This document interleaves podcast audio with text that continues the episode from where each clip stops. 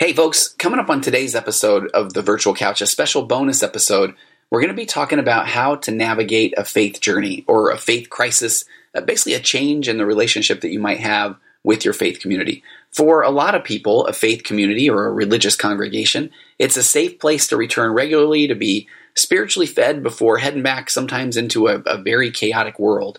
But what happens when that previously safe community starts to feel more like a place where you're no longer welcome. Is that problem with you, the individual? Is it with the faith community? Is it with that specific congregation?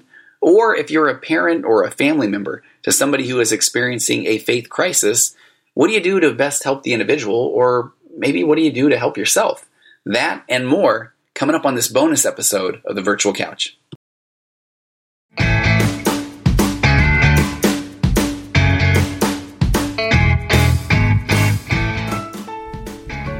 Hey, everybody, I'll make this one quick. Now, as a therapist myself, of course, I recommend that everybody give therapy a try. Truly, we're all hanging on to some things that would be helpful to process, or there's things in our life that we might, uh, maybe we thought we'd achieve by now, or there's things that we desperately want to achieve so that we won't live a life full of regrets. Or there are people listening right now who may be noticing that their anxiety or their depression is getting a tiny bit more, uh, let's call it amplified, the longer that it's left untreated. You owe it to yourself or those around you, to your spouse, your kids, and actually, I guess really the most important person is you to at the very least give therapy a try. So if you're nervous about finding the right fit, if you're worried about bumping into somebody in a therapy waiting room, if you have any worries about therapy, might I recommend that you go immediately to betterhelp.com slash virtual couch.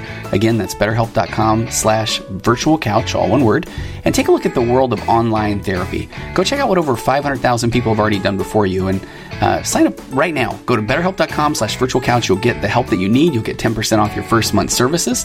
They have a broad range of expertise in their counselor network, which might not be locally available in many areas. The service is available wherever you live. It's worldwide, and you can log into your account at any time and send a message to your counselor. You can get a timely and thoughtful response, plus you can schedule weekly video or phone sessions, so you don't ever have to sit in an uncomfortable waiting room as with traditional therapy, although I maintain that my waiting room is very nice and comfortable.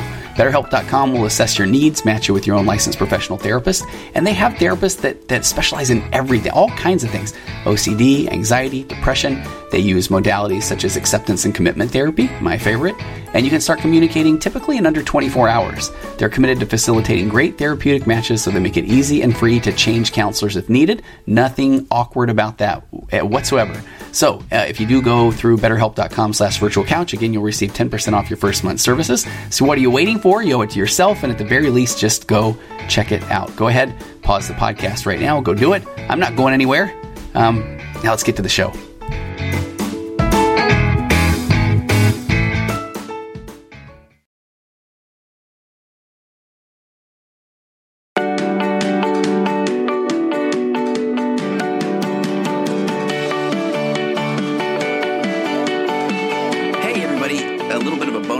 Episode today, uh, episode number 185. Thank you for tuning in. I'm your host, Tony Overbay. I'm a licensed marriage and family therapist, certified mindful habit coach, writer, speaker, husband, father of four, ultra marathon runner, and co-author of the uh, continuing eight, eight, nine weeks running now best-selling book. He's a porn addict now. What? an expert and a former addict answer your questions, in which I play the role of a expert and uh, also creator of the Path Back, an online pornography recovery program that is helping people reclaim their lives from the harmful effects of pornography. If you or anybody that you know is struggling to put it behind them once and for all, pornography, any type of compulsive sexual behavior, and it can 100% be done in a strength-based, hold the shame, become the person you always knew you could be way, then please head to pathbackrecovery.com, a complete revamp of the Pathback Recovery site.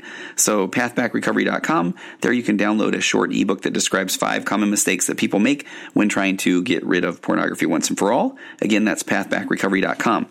And uh, man, I cannot wait to get to this bonus episode. Why do I choose certain episodes to be bonus episodes?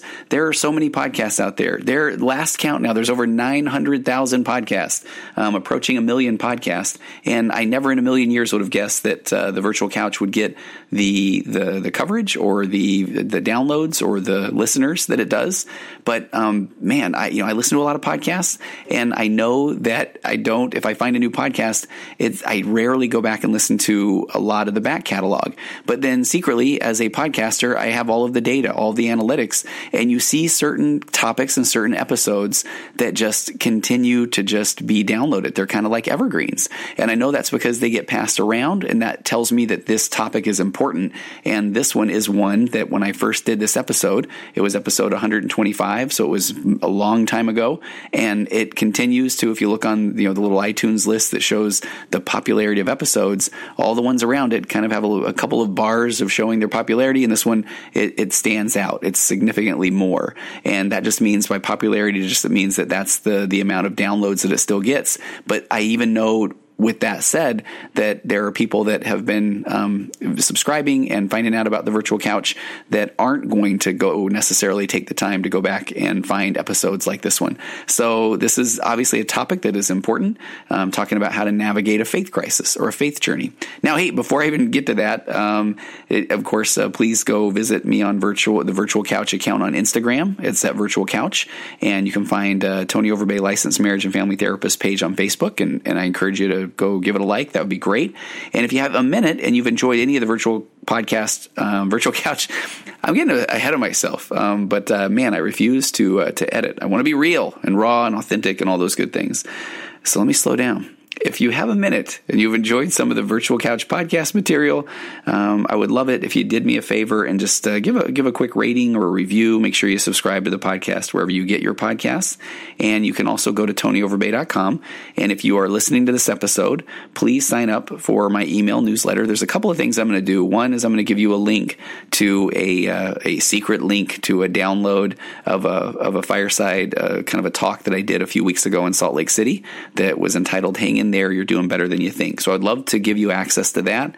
And uh, and if you're listening to this episode in particular, I'm also going to be talking a little bit more on the newsletter in the coming weeks about um, a program that will help people that are really trying to navigate a faith crisis, a faith journey. If they have somebody in their family that is going through that, I really want to help. This is an area of my practice that has really grown, and uh, and I talk with a lot of people who are struggling with this, and it can affect their marriages, it can affect um, their family relationships, it can affect their mental health. So uh, so make sure you sign up for that newsletter, or feel free to email me at contact at tonyoverbay.com if you want to kind of be on the ground floor, first steps of learning more about a program that is going to address um, faith crisis or faith journeys. Uh, trying to quickly read a review because um, I really appreciate these. Uh, one of the latest reviews I, I got, someone named uh, Ashley, who I am so grateful for, said the virtual couch is enjoyable to listen to and learn from. Interviews have great banter that he has frequently brought a smile to my face or even a giggle. The conversation used in such topics dealing with mental health can be boring to listen to, and I really appreciate her honesty because I know it can. So she says uh, it can be boring to listen to, even though the mental mental health and topics like this is such a fascinating subject. I have not found this podcast boring in any way, shape, or form. I've even found myself lingering in my car to allow the podcast to finish. I also feel this podcast is a great hammer assisting in breaking away the stigma that regularly comes with mental health issues. Thank you for that. This stigma needs to be demolished. Give this podcast a good listen and enjoy the knowledge gained. I love that that that picture that I have in my head of a hammer breaking away the stigma that comes with mental health issues. So thank you so much, Ashley, for sharing that review. And again, if you have a second, feel free to leave a review um, of uh, on your own. So the quick, quick introduction. Uh, I know it's too late for a quick introduction at this point. But for many, uh, a faith community or, or religious congregation is is supposed to be a safe place to return regularly to be spiritually fed before heading back to an often chaotic world. But what happens when that previously safe community begins to feel like a place where no one is is long where one is no longer welcome? Is the problem with the individual, or is it with the community or the congregation? Or if you are a parent to somebody who's experiencing a faith crisis, what do you do? Are there certain things that you say that seem to trigger emotional responses that appear to come out of nowhere? If you are the one experiencing the faith crisis, how do you communicate with your family or your faith community? So today we're going to take a lot of angles. This one's going to be a little bit different. If you haven't heard this episode before, we're going to talk about some specific uh, you know angles like empathy, Christ-like love, explore what it means uh, to kind of judge righteously, and why identifying somebody as more connected to truth or beauty or goodness truly does matter. And finally, I'm going to talk about something that I'm very passionate about. a gentleman named James Fowler and his stages of faith, and how understanding where you are on these stages of faith, this faith journey, or where a loved one might be, can absolutely help bring more peace and understanding into a relationship where a belief system is truly at the core of the disagreements. So, um, with that said, let's get to the topic of navigating a faith journey or faith crisis.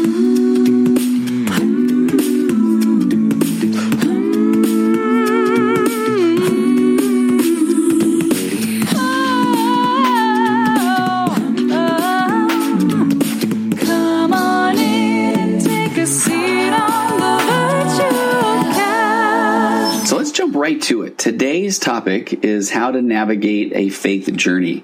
And even a couple of years ago, I kind of referred to these more as a faith crisis. And this is not going to be reflective of any one particular faith, uh, one particular denomination, one particular type of religious view. But uh, I'm going to base this for the most part, though, on what I experience the most, which are people that are, are really struggling with a faith journey through the Christian faith, um, whatever that Christian faith may be. And uh, but this these principles that we're going to talk about today can be applied to any what's considered an all-encompassing belief system. So this could be any type of Orthodox Christian belief. It could be um, Judaism, Catholicism, Mormonism. Um, varieties of Protestantism. I guess a lot of different isms is what I'm kind of hearing coming out of my mouth. But enough with the intro. Let's get to the good stuff. Let's get to the, the data. So I get to give uh, this talk often. So forgive me, but I'm going to go, you, you, know, sit back, relax. Right now, you're for the most part going to be sitting down in a pew and uh, you are about to, let's just pretend I have now come to the pulpit. So uh, here we go. Um, here's what I like to start with. I typically like to start with a little joke. I'm not going to lie. You want to ease the mood a little bit, and uh, and and oftentimes I say, you know, and I get all serious and I say, you can't judge a man until you walk a mile in his shoes. And you've got a lot of concerned, serious looks going on, a lot of head nods, because I'll say, when you do judge him, then you're a mile away and you have his shoes.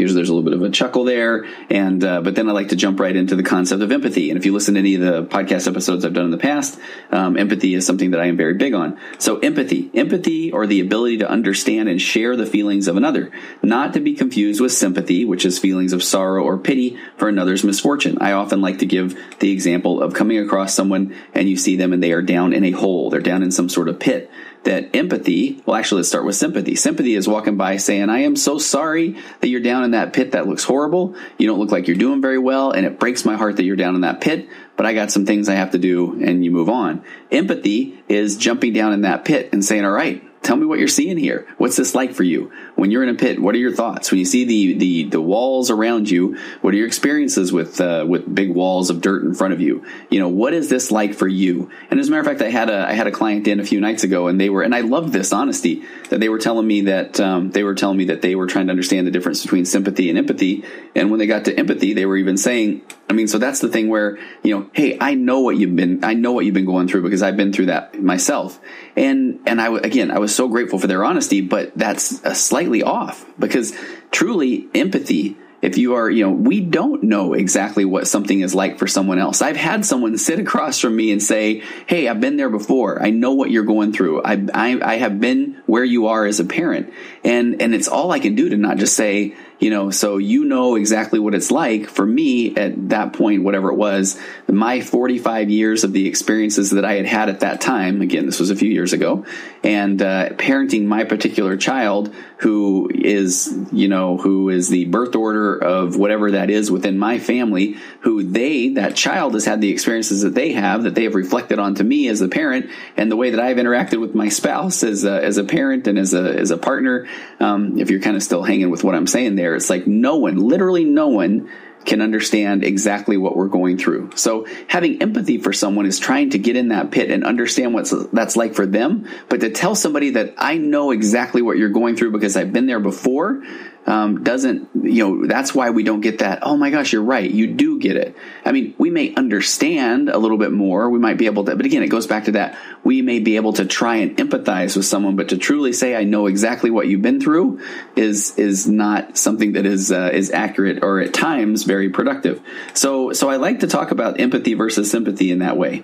And now, again, you're sitting in a pew. I'm sorry, you're in my congregation today. So, so this is the part where I will go into the, the concept of uh, coming from a Christian background that we know that, uh, that, that Jesus atoned for our sins, for our transgressions. And sometimes I think we don't pay enough of attention about how that atonement works with sorrow, with grief, with feelings of iniquity. When we're sad, when we're lonely, we talk about that atonement or that Christ was there to uh, work for our sins, but not for our sorrows, grief, loneliness, that sort of thing. Um, you know, sometimes I'll even go into the, I'll talk about, I'm bald. You know, so no surprise there. When I was in high school, I had bangs. I even carried a comb in my pocket for Pete's sake, but I had a high forehead, as the kids called it. I go off to Kansas State. I try to play baseball. I wore baseball hats. Every time I took my hat off, I swear I lost another clump of hair. And that stuff drove me crazy. And I remember that there were times where it really bothered me. Um, you know, and that was that thing where, uh, no one knows quite what that's like. So when people would then say the, oh my gosh, look at you, you know, you, are losing more hair. Well, you know, with a 19 or 20 year old uh, young man, that was rough. I mean, there wasn't a lot of empathy there. Um, so it's like no one truly knows what that's like. Now, the point where I'm at now, I don't care. Um, as a matter of fact, let's stay in this Christian realm. There's some stuff that talks about the resurrection and where every hair will be restored to your head. And at this point, I don't know what I would even look like with hair on my head. So quite frankly, um, I kind of want to know if I can just go ahead and keep my bald head. Might be, you know, I don't think anybody's going to notice me if I have a big, thick head of hair. But, but the only reason I point that out is no one is going to understand what that's like. You know, even when somebody says, "Oh no, I'm losing my hair," when they when they show me at the age of 40 when they're starting to lose a tiny bit. They're like, no, I know what you're going through. It's like, really? You know, you know what it's like to be a, you know, a 19 year old bald guy, you know, you know hoping that, uh, your, your girlfriend will still find you attractive. Um, and thank, thankfully she did. Uh, but so again, there's that concept of empathy. Nobody quite knows what it's like. And so with that concept of the atonement, I mean, it's like, uh, you know, the atonement covers those sorrows, those, those, that sadness, those feelings of loneliness as well. So there's a there's a wonderful talk by a guy named, and I love this name, C. Scott Grow. That's really his name. C is the initial, and then Scott Grow. He has a talk called The Miracle of the Atonement. He says there's no sin or transgression or pain or sorrow which is outside the healing power of the atonement. Um, another speaker, uh, a religious leader named David Bednar, said the Savior has suffered not just for our iniquities, but also and I love this, the inequality, the unfairness, the pain, the anguish, the emotional distress that is so frequently beset us. There's no physical pain, no anguish of soul, no suffering of spirit, no infirmity or weakness that you or I will ever experience during our mortal journey that the Savior did not experience first. You and I, in a moment of weakness, may cry out, Nobody understands. Nobody knows. No human being perhaps does know, but the Son of God perfectly knows and understands it. He felt and bore our burdens before we ever did. And because He paid the ultimate price and bore that burden, He has perfect empathy and can extend to us His arm of mercy. And I love that. His perfect empathy, that he has perfect empathy. He can reach out, he can touch, he can succor, literally run to us and strengthen us to be more than we ever could be and help us to do that which we never could through relying only on our own power. Um, one more quote. Uh, an author that I love, Neal A. Maxwell, said, having descended below all things, um, Christ comprehends perfectly and personally the full range of human suffering. Uh, there was a spiritual sung in yesteryear that has an especially moving and insightful line. Nobody knows the troubles I've seen. Nobody knows but Jesus. So truly, Christ was exquisitely acquainted with grief as nobody else was. So if we kind of, again, you're sitting in my pew, you're in the, in, in my congregation right now. Uh, Christ is the ultimate example of empathy because he alone then has the ability to understand or share the feelings of each one of us. Um, and we know this concept or we have this belief because of the atoning sacrifice of Jesus. We believe that he literally has walked in our shoes. So, um, so then I'd like to jump into uh, there's a talk by a gentleman named Jose Alonso, and it's called Love One Another as He Has Loved Us. And so, kind of bear with me here. So, in this talk, um, uh, Jose Alonso begins by telling the story of a specific part of the Last Supper, specifically after the washing of the, of the feet, after the implementation of the sacrament, um, and after the traitor Judas Iscariot has left from there's a book called Jesus the Christ where the author James Talmage wrote as soon as the door had closed upon the retreating deserter um, so that's Judas Iscariot. Jesus exclaimed as though his victory over death had already been accomplished a new commandment I give unto you that ye love one another as I have loved you. Um, that ye love one another. By this shall all men know that ye are my disciples if ye have love one to another. Little inside joke here. I think that would make a great hymn. Up to that point the law of Moses had enjoined mutual love among friends and neighbors but this new commandment uh, so now all these apostles were now to be governed this this new commandment, which we would follow, was embodying love of a higher order, and and so we're I, I promise you we're kind of we're getting to a point here.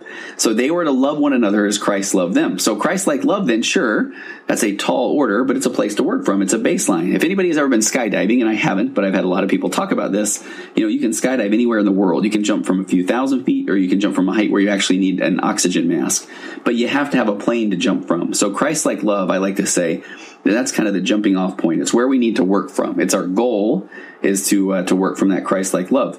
So also Jose Alonso said that this new commandment is to do something more, something greater, something more divine. So this new commandment, this invitation is summarized in the key phrase as I have loved you. So how do we have Christ-like love? So I get back to starting in that joke that I talked about in the beginning of my my talk about walking a mile in one's shoes, only the part without taking the person's shoes. So, how do we now convey that empathy or that ability to share the feelings of another? And again, not to be confused with sympathy or simply expressing sadness for somebody's problems. So, I think a good place to look is how do we judge? So, in the work that I do, I work primarily in a world full of judgments. People come to me to sort out what to do during difficult situations when, for many, they've spent most of their lives working from a place of worrying about being wrong, or worrying about being judged, or worrying about what other people think, or worrying about making the wrong decisions. And I had even jotted down a couple of situations that come to mind from uh, where people from the outside judge, um, or they don't provide empathy or based on people's view of the situation without acting as this the savior does. And here again we're trying to operate from this this new baseline of this christ-like love this empathetic love or loving as he has loved. Um, i remember a person struggling financially due to a disability but they were met only with condemnation because the vehicle that they were driving i think i've shared this on a previous podcast um, but the vehicle that had been had been um, that they were driving was a, an incredibly nice vehicle. But this person was struggling a bit financially, and no one wanted to take the time to learn, which I can understand. I mean, I, I have empathy for where people are coming from, even with this. That uh, this person um, the the vehicle had been given to them from a dying grandparent who had removed that individual from a horrific home life and had asked that the individual remember the grandparent through the vehicle daily as they drove in it.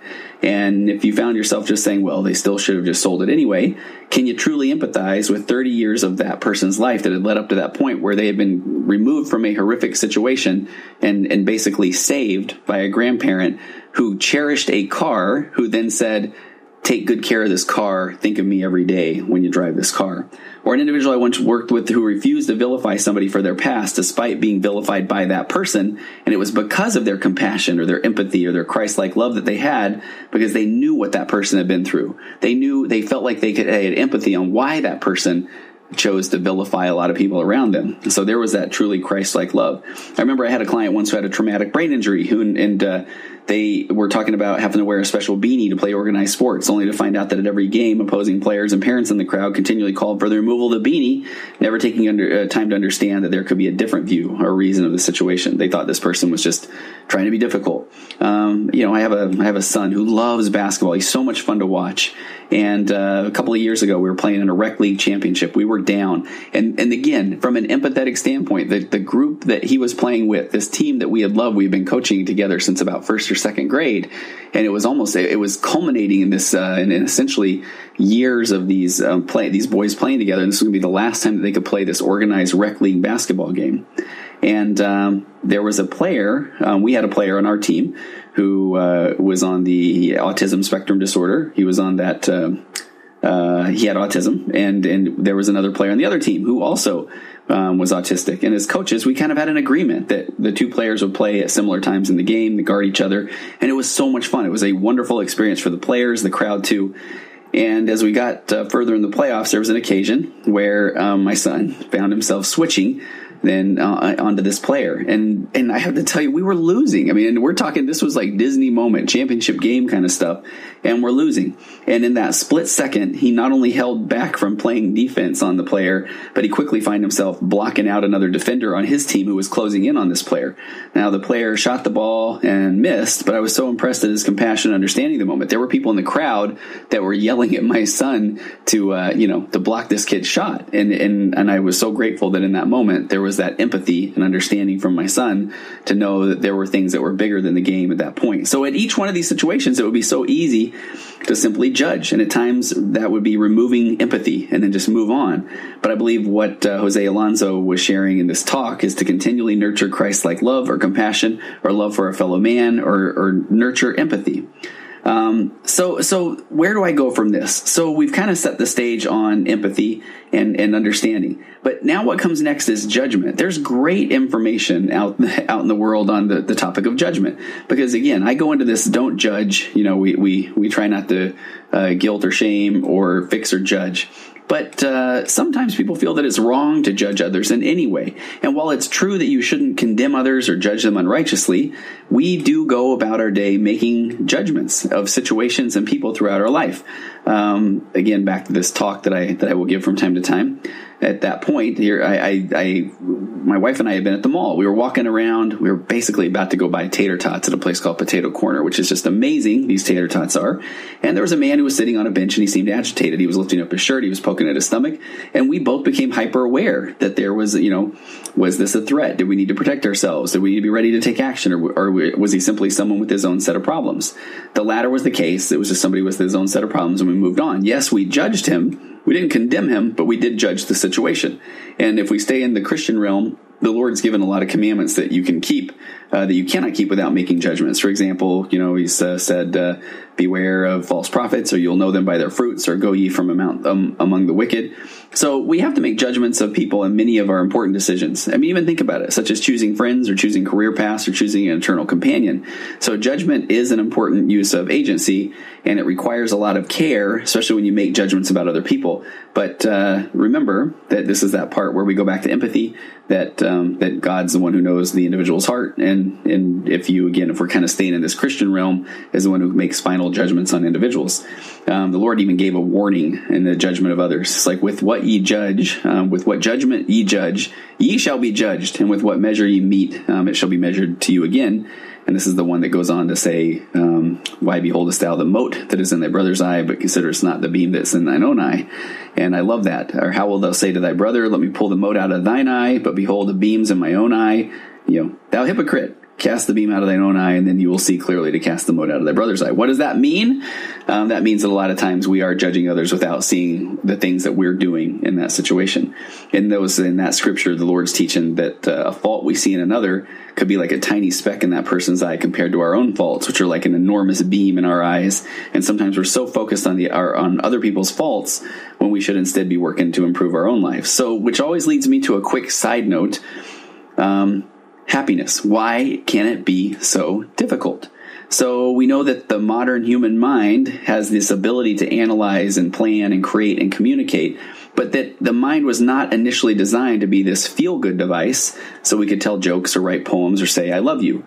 Um, it's funny if you think back a few hundred years ago, even that you know there was a person who was called a court jester, uh, aka a fool, and it was his job to try to crack wise. It wasn't the fact that like you got some guy on a podcast, that'd be me right now, who's uh, already thinking to myself, man, I haven't cracked enough jokes here in, in the in a few minutes. I got I got to make a, get a little more levity into this, or our people are going to not listen anymore. So our minds actually grew up in a way to help us survive in a world that was fraught with danger. Early on, our goal was to eat and drink and find shelter and procreate and replenish the earth and protect our family so we could survive and that we could uh, that we could procreate and replenish the earth more. Our brain was more of this don't kill device. I always like to say that.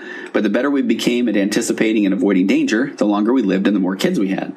So each generation of the human mind um, became increasingly skilled at predicting and avoiding danger. So now our minds were constantly on the lookout. We were assessing and judging, there's that word again, everything that we encountered, good or bad, safe or dangerous, helpful or harmful. But now it's not as much as animals or packs of thieves, but it's about we're, we're trying to judge are we going to lose a job? Are we going to be rejected? Um, are we going to get a speeding ticket? Are we going to embarrass ourselves in public? Are we, what if we get a terminal disease and a million of other common worries? So as a result, we spend so much time worrying about things that more than often than not won't happen. But we also have this inherent need to belong to a group. And early on, if our group booted us out, how long would it be before you were devoured by wolves? I mean, sometimes literally. So, how does the mind protect you from getting booted out? By comparing you to other members of the clan. Am I fitting in? Am I doing the right thing? Am I contributing enough? Am I as good as others? Am I doing anything that might get me rejected? So, sounds familiar, right? So, our modern day minds are continually warning us of rejection and comparing us to the rest of society. So, no wonder we spend so much of our time looking for ways to improve ourselves or putting ourselves down because we don't measure up because early on we only had a small group to compare ourselves to. And now thanks to the world of social media and everything else showing us people who appear to be smarter and happier and more successful we're not only comparing ourselves to them but to the person that we ideally think that we need or want to be. So when we look at it that way it's almost like what chance do we have? So again we get back into that world of, of judgment of where we are. We are judging others. We're judging ourselves so it's time that we look at where we're at right now and what can we do about it? How can we be okay with where we're at and move forward? So, um, and and again, I've got some podcasts on uh, happiness, so that's something that maybe we can talk about, uh, or you can go back and look at some of those. And uh, but for now, we're back to this faith faith journey. So years ago, I went to a training, and at this training, um, and it, it stuck to me to this day. And I can't even necessarily remember who gave it at the time because at the time I was just going to uh, get my hours toward licensure, but the training talked about three concepts with relation to a someone's faith journey, and it was um, or their relationship to to the the gospel. They were truth, beauty, and goodness. Now these concepts are applied in a lot of different areas. They're called the transcendentals. You can find truth, beauty, and goodness all throughout uh, philosophy. Um, in this training in particular, this person talked about um, the, these truth, beauty, and goodness, kind of in relation to Stephen Covey's Seven Habits for Highly Effective People, where Stephen Covey even broke them down. And he said that there's intellectual, which is learning, spiritual, which is spending time in nature and expanding the spiritual self, or social exercises, making social and meaningful connections. Those are the truth, beauty, and goodness. So at this training, and what I've often heard referred to is that truth, when you come to the concept of of someone's faith or their faith community, uh, that truth oftentimes can be referred to as the doctrines of, of one's church or beliefs or the scriptures. For some, this is where they find their true joy and passion. If you kind of sit back and think about your own congregation, there are people that can quote Bible verse and chapter. They can quote uh, things that they've heard in talks and uh, and they and everything can relate back to a scripture. They may even have photographic minds at times. And uh, for those people, truth is those doctrines, those doctrines of the church. Um, it's those scriptures. I've often heard beauty as described as the feelings that we may get at church, or how maybe the Holy Spirit can testify through music or through uh, mood or through faith promoting story, through motivational speakers. Sometimes it can simply exude through a person's countenance there are people that I can often think of where beauty was what was the most important thing to them in their uh, faith community. Um, I, I used to sit up on the stand in my particular congregation, and whenever there was music being sung or music being played, there was this just beautiful older couple that would sit out in the congregation that just close their eyes. And I know that some would look at them and think, oh my gosh, they fall asleep every time that music is played. But it was quite the opposite. I remember talking to uh, the gentleman once, and he said that just he and his wife were so moved that beauty was what really spoke to them. And I remember going to a congregation once. We were visiting uh, Oakland for a basketball tournament. My my son had a game, and so we found a a congregation that met early that morning. And uh, there was a woman there who was actually not of that congregation as well. And she got up and played just a, a piano medley of just some some just um, primary children's hymns, but there were also a couple of hymns that I hadn't heard since I had gone to a vacation Bible school camp in Tennessee with my grandparents when I was maybe 10 years old. And, uh, and I was moved to tears. I mean, I literally cried in that moment. And I remember just thinking, my goodness, you know, that, that was just touching. So that's the beauty. Goodness is often attributed to people, uh, people of the church or the church community. Goodness is being there for each other when somebody is moving out or in, when there's a service assignment or a welfare project. Sometimes goodness can be associated with taking meals to someone. Um, goodness is when somebody is maybe connected to the people of the church. So each of these three areas are an important part of the makeup of someone's gospel experience. So um, again, going back to looking at this as if Christ is the author of all three truth, beauty, and goodness.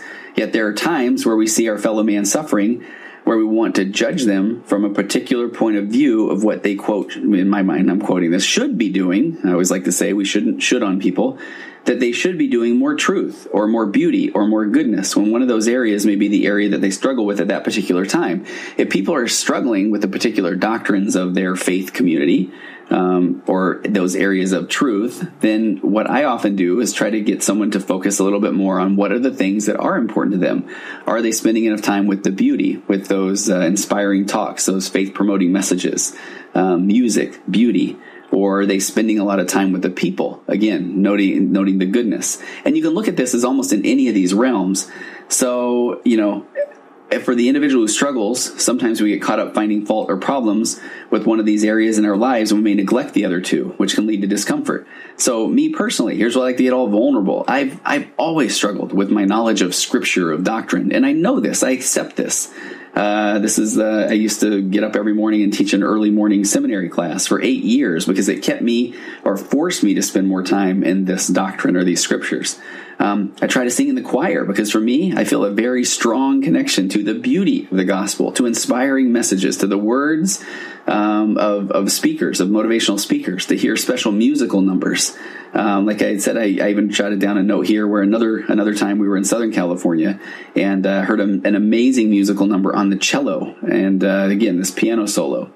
But so when someone is struggling in a particular area, you can look at this in, in, a variety of ways too. So if someone is more tied into the goodness, if they, if they, the goodness again representing the people, and then they find themselves in a disagreement with a person, oftentimes they may leave their faith community. When in reality, can they, can they dial in a little bit more to that beauty the, the, the faith promoting messages or the music, or can they, you know, in that scenario, do they need to turn more to uh, scriptural passages that may inspire them? So we're all going to be a little bit different in this truth, beauty, and goodness journey. And so if we're having a struggle with one, then are we at least focusing on those other two to kind of keep us engaged or keep us committed? So so that's one of the concepts that I like to talk about in a bigger picture of, of navigating a faith journey or faith crisis. But I hope that you've stuck with me this long because the true part that I wanted to get to is uh, this next point. So, which maybe is like, why didn't I start with this, right?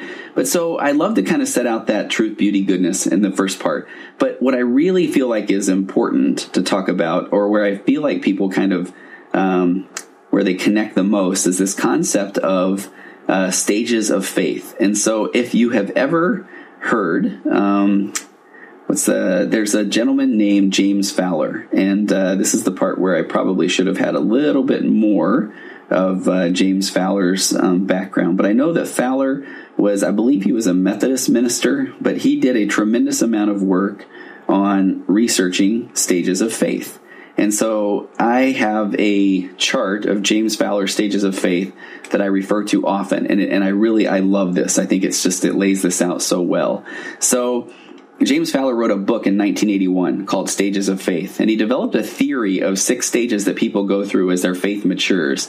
And what I love about it is it's based on Piaget's stages and, and also uh, Kohlberg, Kohlberg stages of change. So these are two psychological principles or stages of change.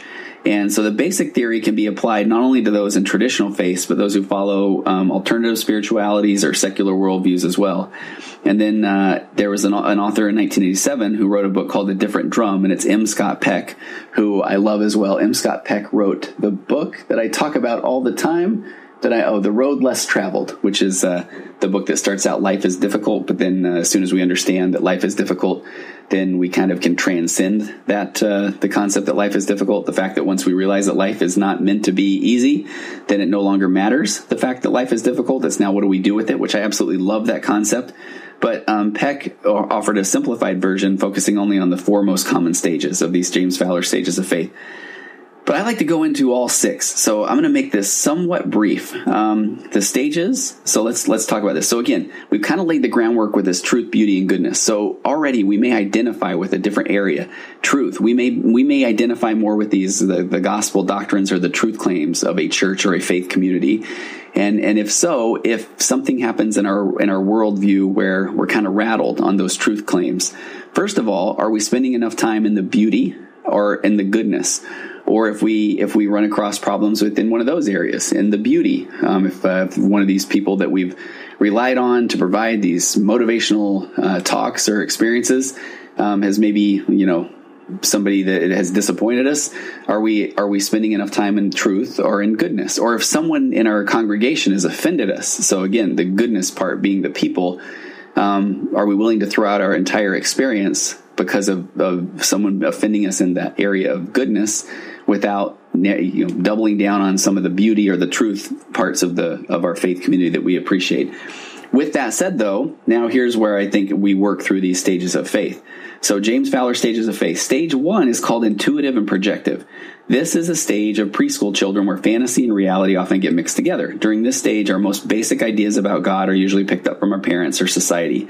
Intuitive and projective faith um, is very, very young children. I mean, so this is basically where we are projective. We are projecting our beliefs onto our um, very, very small children, basically just saying, projecting, there is a God. There is, you know, there, there, here are these um, faith promoting stories. Stage two, mythic and literal. When children become school age, they start understanding the world in more logical ways. They generally accept the stories told to them by their faith community, but they tend to understand them in very literal ways. When I'm talking about this mythic and literal stage, stage two, we're often talking about, um, I don't know, four to 12 year old and this is where we can tell we tell them there's a there's there's Jesus, there's God, there's the Easter Bunny, there's the Tooth Fairy, there's Santa Claus.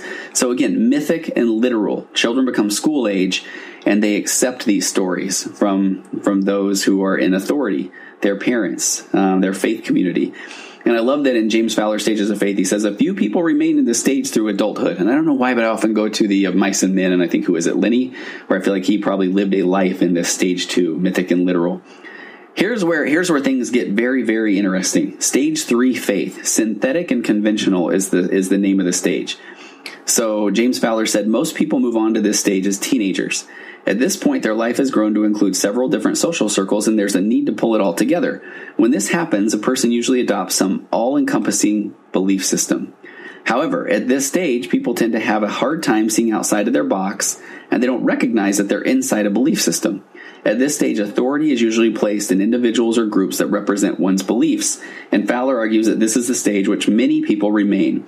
And so we're going to work from this, and, and in Fowler's stages of faith, he talks about that people have a hard time seeing outside of their box. So I'm going to refer to stage three oftentimes as in the box or outside of the box. And I hope that it's not offensive. You can see the therapist coming out at me, right? I wanted to say, and I don't want that to offend you, but if it does, I apologize. And I would, uh, and I have empathy for the, the fact that that may offend you. But in doing the stages of faith work, um, bear with me here because if we view stage three as in a box, it's an all encompassing belief system. So, in essence, if you look at any type of belief system, you really are kind of handing you, you know, when we are growing up, we're saying, hey, here's your belief system. It's an all encompassing belief system. Here's the things that we believe. And here's the, you know, if we ask certain questions, here's the answers that we, that we agree upon. And so we are handing someone this all encompassing belief system. And for many, again, Fowler identifies this this is the stage which many people remain. Many people are very comfortable inside the box, the stage three box, the stage three faith. But I hope that now we've set the stage. Honestly, now you hopefully you can see where we're going with we've laid out truth, beauty, and goodness. We've laid out empathy. We've laid out judgment. We've laid out all of these concepts that are hopefully bringing us to the point of where we're all kind of individuals.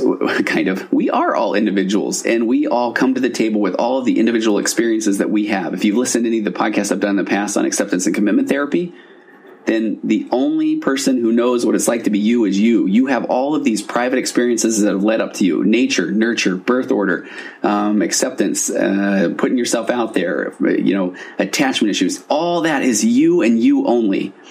And those that you and you only part has led to you um, even identifying with these various areas truth, beauty, goodness, you know, kind of coming up into this stage three faith, which is a normal progression and now handed a all-encompassing belief system. And so for many, this is going to work, but for some, now is when we start to feel like, okay, but maybe there are some things that, that I don't necessarily agree with or that I want to explore or that I have questions about.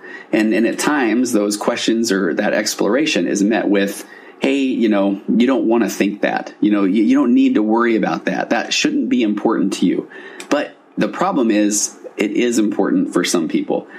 So this leads to stage four. This is called individuative and reflective. So what I get a lot of people in my office are people that are in this stage four faith. This is a tough stage, Fowler says.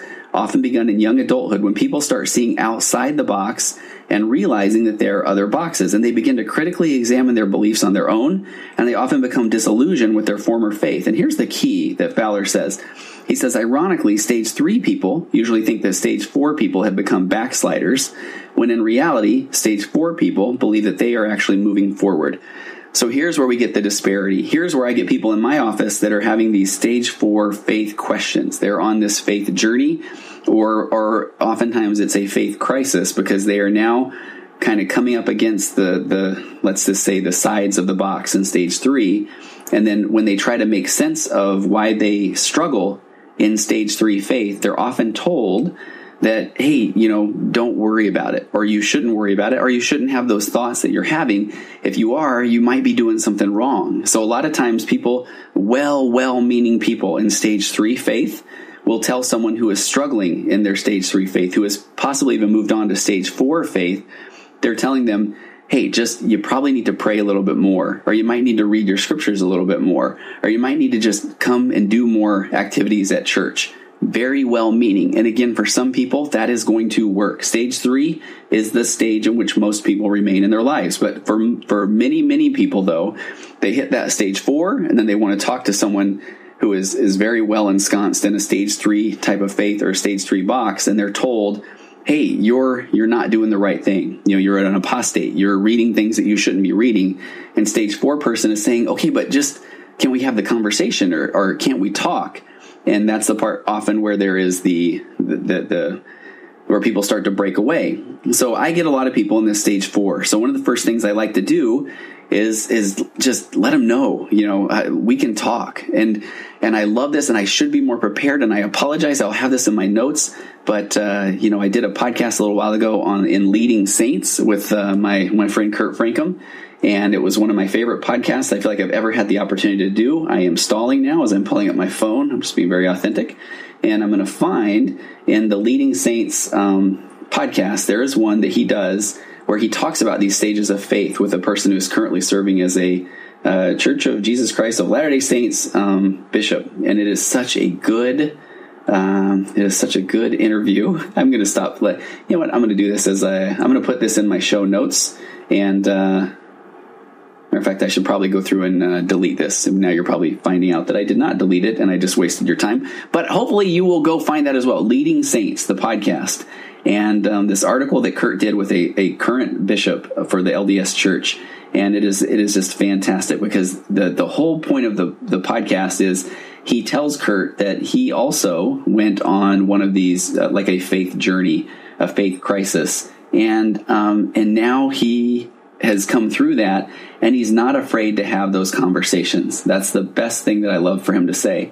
And i feel like as a as a therapist that's what i get to do as well as i i want people to know that i'm not afraid to have those conversations. That uh, when someone says i'm having a struggle and and they start to talk about the struggles that they're having when when people here it is. Okay. What, what a what a delay.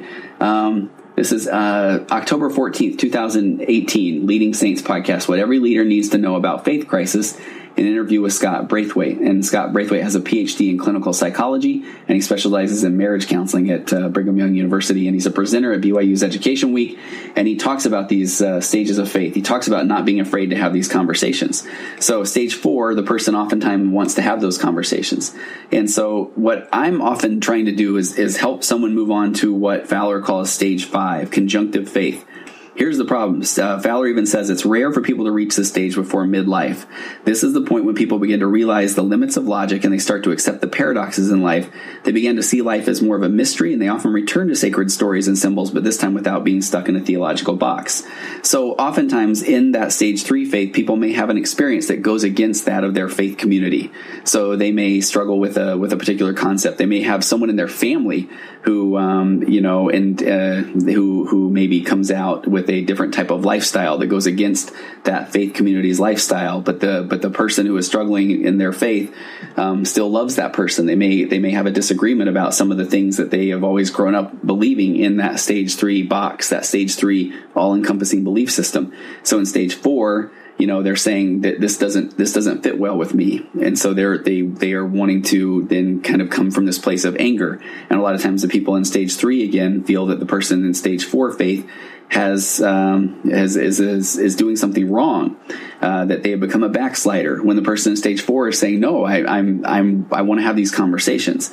Stage five we go back to that. People begin to see life more as a mystery they, they start to accept the paradoxes of life. They start to see the good from their faith community. They start to understand the good, the good things they've experienced growing up in a all-encompassing belief system, but they also understand that there are some limits of logic. They are starting to see paradoxes in life that uh, they're seeing outside of maybe their box, and they're seeing that there are other um, belief systems that they can appreciate or understand, or that they feel like that that uh, that are also loving of other people. And uh, so, people that get to this stage five, this conjunctive faith, they begin seeing life as a mystery and returning those sacred stories and symbols without being stuck in a theological box. They can find that they are not trying to dismiss all of the things that they grew up learning.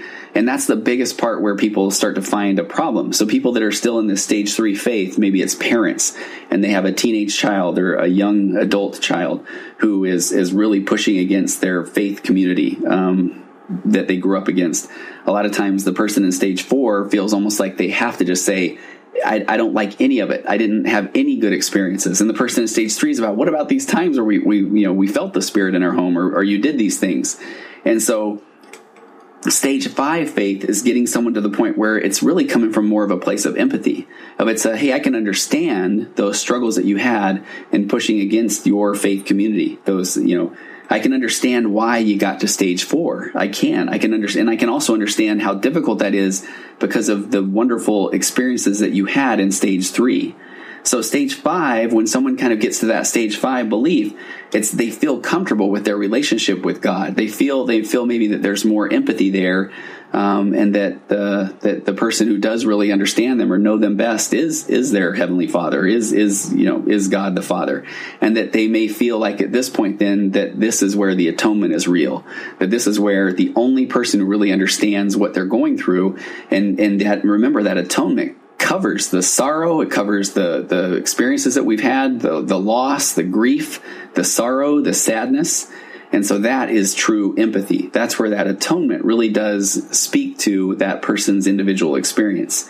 Um, I think it's important to kind of talk about stage six, although it's very brief. Stage six, Fowler calls it universalizing faith. He says few people reach the stage and those who do live their lives in full service of others without any real worries or doubts. So oftentimes when people talk about stage six faith, they talk about Christ. They talk about Mother Teresa. They talk about Gandhi. They talk about Buddha. They talk about people who just lived their life in full service of others without worries or doubts. People that just knew that they were they were there to do good in the world and not to judge or shame others. Um, so I, I, hope I went much longer on this. I hope that this makes sense. This is a podcast that I was wanting to do for so long, and I may even go back and do it again sometime because I think those concepts of truth, beauty, and goodness are so important. I think the concept of the atonement is is so important, and then these James Fowler stages of faith if someone is maybe someone who is stuck on truth, if they are only tied to the truth claims, or if they, if that stage three all encompassing belief system is what works for them, oftentimes they're going to hear these stages of faith or they're going to hear that truth, beauty, and goodness talk. And they're going to feel like that, hey, we people shouldn't, if, if they're outside of that box three, they've done something wrong. And if so, someone coming from a stage five faith says, bless them. And I'm grateful that stage three works for them. I truly am. But for the people that I work with on a daily basis who are struggling and who want to be loved by their parents or by their community, um, by their siblings, and they have maybe hit that stage four faith where they feel like there are things because of their own individual experiences that don't work for them in that stage three box. And so they are, they're looking to kind of feel connected or to feel answers um, those are the people that oftentimes are going to hit that stage four, and what they need is that love and compassion. But it can be hard when it's when someone truly does feel like that stage three faith, that all-encompassing belief system, that that is the only way to go. So that's where that they oftentimes three and four can butt heads. So my job is to try to just get people to the stage five faith where uh, you know I had somebody the other day say, "Isn't it the old? Can't we all just get along?" And in a sense, it is more from from a Christ-like love. Um, and this is the part where, hey, I've already talked about Christianity. I've already talked about Christ. I mean, if you've listened to my interview I did on leading saints, which I really encourage because um, we cover you know we cover a lot of this stuff that has to do with the shame, the guilt, the how we all and, grow up individually. But this is the part where uh, you know I didn't grow up with a lot of religion. I was kind of uh, late to the to the party, so to speak, in my early twenties, and so I know that it's not as natural for me, and that's why I struggle with the the truth claims necessarily. You know, when someone and when I do this talk, I often I often refer to there was a while where when I was even teaching this early morning seminary class where I didn't even want to go into one of these uh, Sunday school classes because people would say, "Oh, uh, you know, Tony knows all about the scriptures. He teaches seminary." And I and I I didn't I wasn't in that stage 5 place yet at that time where I could say, "Hey, actually Tony doesn't know a whole lot." See how I just refer to myself in the third person? That's a red flag right there. But I would have said, "Hey, no, I, I don't." You know, that's the whole thing. I can read this stuff like 3 or 4 times in a row and I still won't necessarily remember the concept but I'm a beauty guy. I feel it. You know, I know it. I feel it in my bones. I, I and and it inspires me to hear these uh, these faith promoting stories, and uh, and that's what I love, and I'm willing to accept that. And if someone says, "Well, you should," you know, be able to uh, recite scripture in verse or whatever, then well, I, hey, I'm so glad that that's where you're at and that that's important to you. And uh, and again, I, I'm so grateful for that. But for me, um, this is kind of the way I work. And from a purely empathetic standpoint, whether it's my, my DNA, whether my brain doesn't want to remember scriptural things or uh, whatever it is, you know, I'm, I'm feeling pretty good about the place that I'm at in my faith journey. But back to that concept of the atonement. That's why as a therapist, um, if there's anything now that I really, really attach to is just this concept of the atonement that again, if you are one who believes um, you know, comes from a Christian belief system, and you do believe in that atonement of Christ, and where he did, if he did, you know, uh, die for everyone's not just sins, but sorrows, griefs, pains, loneliness, and that he understands what, what all of that is about, that he truly does is the master of empathy and has walked in our shoes. Um, that's the part I get to see in therapy. People come to me and and no two are even remotely close. Even though I get to hear the similar stories on a day to day basis, man, um, go back to that nature, nurture, uh, DNA, birth order, um, attachment patterns, abandonment issues, just situational places where somebody puts themselves out and somebody isn't there for them. Or even if we go back to the EFT concepts, where if somebody says, Hey, I'm struggling with this, and a well intentioned parent or or church leader says, "Hey, don't worry about it. You know, you really you're a good person, and I've struggled too, and and you just need to you know push on through that is so well meaning but not empathetic it's not saying tell me more about what your experience is because i want to know because there's no possible way that i can completely understand but i'm right here beside you and i want to be by you and i want to be with you and so if you really believe in that concept of the atonement that's kind of where where you know we're coming from from where Christ is, right there beside us, the absolute master of empathy. And so that's why when we do feel like then someone is willing to to judge um, others, why it can be so difficult because we feel like, well, wait a minute, nobody, you really don't know exactly what I'm going through. So I could go on, but I, am grateful for you that you spent the time with me today to talk about navigating a faith journey, a faith crisis. I hope this is one that you might feel comfortable enough to pass along to those who may have people in their lives who are struggling with their own faith, or you might pass along to people, um, parents who maybe have kids or, or young adults who have struggled with their faith and uh, just kind of look from this ultimate uh, example of empathy um, and how we all identify with these different areas of truth and beauty and goodness and those all come from who we are. And then how do we how do we navigate through a faith crisis a faith journey? And i really believe james fowler stages of faith is a really solid model where for that person and here's the again i didn't say this at the time but the person who's kind of outside, who's already kind of moved past that stage three, three faith, or they've kind of gotten outside of that box, so to speak, um, it's a little bit of that, you know, hard to kind of put them back in the box. So the best thing we can do is have empathy and uh, try to, to, try to look at things from that stage five conjunctive faith. Um, but uh, but my my hope, my prayer, my um, my true desire is uh, it really is that stage five mentality. Of can't we all just get along?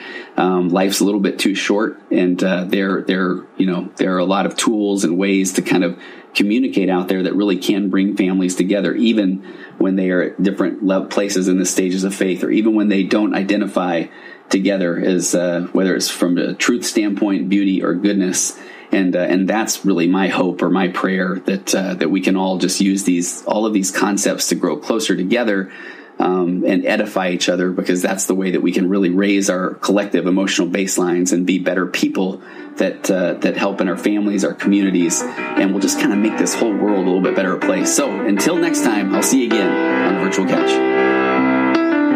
Compressed emotions flying past our heads and out the other the daily grind, it's wonderful. Elastic waste and rubber ghost. I'm floating past the midnight hour. They push aside